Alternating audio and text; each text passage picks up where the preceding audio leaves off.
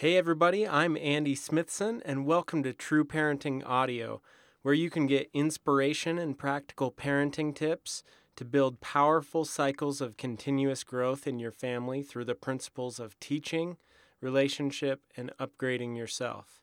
Today's audio post is from When is it okay for kids to fight? Who's the bully? For many or most reading this, your immediate response to the title of this article when is it okay for kids to fight, may have been an outrage and a resounding never. However, please reflect on the following examples and share your sincere opinions with the rest of the true parents out there. I think it's a question worth considering. What would you do? I recently had a client come into my office with a concern about her son fighting at school. As it turns out, it was not an issue of her son being a bully or picking fights on an ongoing basis, but rather about a single incident where her son was being bullied, both verbally and physically, and he finally fought back. The child's mom was furious when she got the call from the school that her son was fighting at school. The first thing she said to her son when he arrived home from school was, You're grounded. I heard what happened at school today, and you're grounded until your detention is up.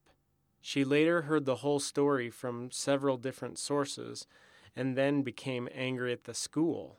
Her son had received several days of detention for fighting at school. The school had a no tolerance policy for any kind of fighting or violence, and he got caught in the crosshairs. I've even heard of instances where kids were suspended or expelled for fighting, even when they were simply defending themselves. In this kind of scenario, what would you think and do? The schoolyard fight that went viral.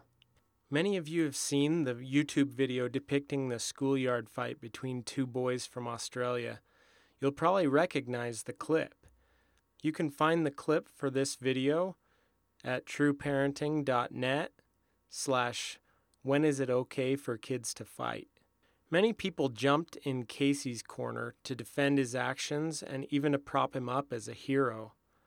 Whether that's right or not, I'll let you decide. But in deciding how to teach our kids when it's okay to fight and how to deal with bullies, it may help to consider the plight of the bully and the bullied.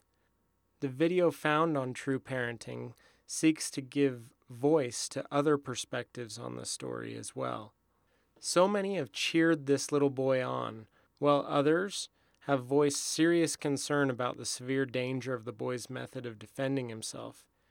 My sincere question is what do we tell our kids?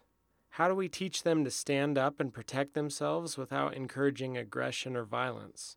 What is the last straw? How do we encourage our kids to be empathetic, compassionate, and understanding of the pain of the bully without getting walked on emotionally or physically?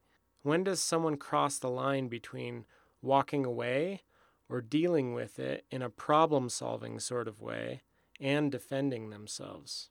In the good old days, things were a little different. I've seen several old shows, including Leave It to Beaver, The Brady Bunch, and others like them, where a kid is bullied and the TV dad gave this advice. If you want him to stop, you've got to stand up to him and show him that you're not going to play the victim in this game. Pop him one in the nose and he'll quit intimidating you. But nowadays, things are a little different. In contrast, I've heard teachers and parents of our current school age generation tell kids that the go to response is to yell for help or tell an adult. These are drastically different pieces of advice from two, very different eras. To be honest, I'm not sure which is better, or if the answer is a combination of the two, or something totally different. What do we want them to be? On the one hand, we want our kids to be able to set assertive, appropriate personal boundaries and stay safe. On the other hand, we don't want them to think aggression is an effective way to solve their problems or for them to get into trouble at school or legally. We don't want our child to be a victim, but we also don't want them to be a bully. It's essential that we establish a relationship with our child that makes them feel comfortable talking to us about issues that are difficult or embarrassing to them. They need to know that we're there to listen and help them solve their problem in the most effective way possible. As I've contemplated this topic, I've come up with a few ideas or suggestions for dealing with teaching kids when it's okay to fight. But I'd like to preface this with the statement that they're only suggestions, and I'm earnestly and honestly seeking feedback from you about what you think, what we should teach our kids, and how we should teach it to them. What to teach? Teach them true principles. Number one, you are important and you can proactively set boundaries with others. People may say mean things and try to belittle you, but you don't have to believe them. You will always have value no matter what others say about you or to you. Number two, other people are important as well, and you should not overstep others' boundaries. Other people deserve the same respect that you deserve. We should never try to belittle or hurt another. There's no strength in making other people appear weak. Number three, seek reconciliation and kindness first. If you've wronged another person, be the big person by apologizing and finding a way to make it right to the best of your ability. Forgive others and let things go that have offended you. Better yet, don't be offended. Seek out solutions to problems with others before they become a physical altercation.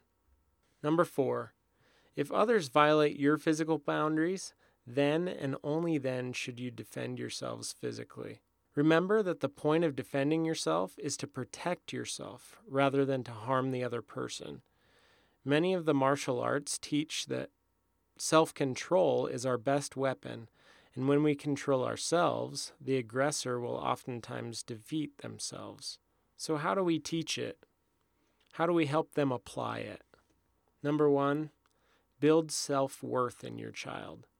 Compliment them, challenge them, Give them encouragement and help them see that their strengths are independent of what anyone else says about them.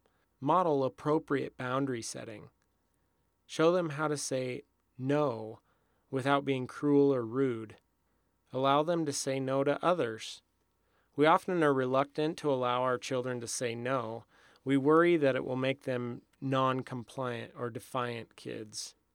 However, the truth is that when kids no's are honored, they learn that they have power over themselves. That doesn't mean that we don't set boundaries and follow through with consequences, but it means that we allow them to choose their consequence by the t- decisions they make. Number two, teach them to build people up rather than tear them down. Model kindness to others, even when we disagree or feel slighted by another.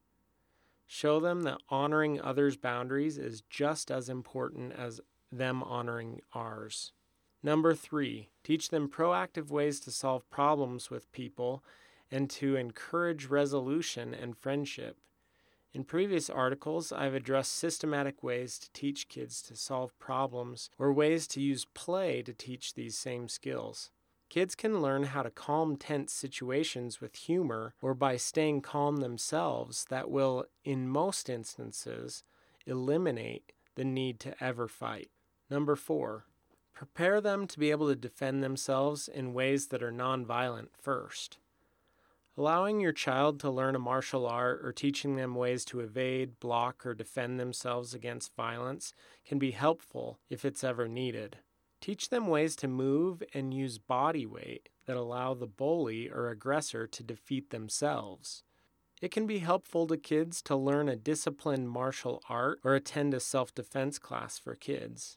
The what's and how's in this article are my attempt at thinking through what to teach our kids about fighting and how to teach them proactive, appropriate, effective ways to deal with bullies or violence if they ever have to come across it.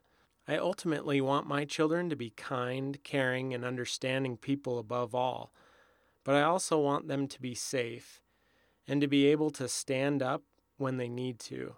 How to achieve that balance is something I've not had to address directly with my children yet. I hope they don't have to deal with bullies, especially on the of the physical variety. But I hope that I will have some answers and will give them a solid, balanced foundation with which they can address the issue if it ever does arise. Question Have you ever had to deal with a situation like this? What did you ch- tell your child to do?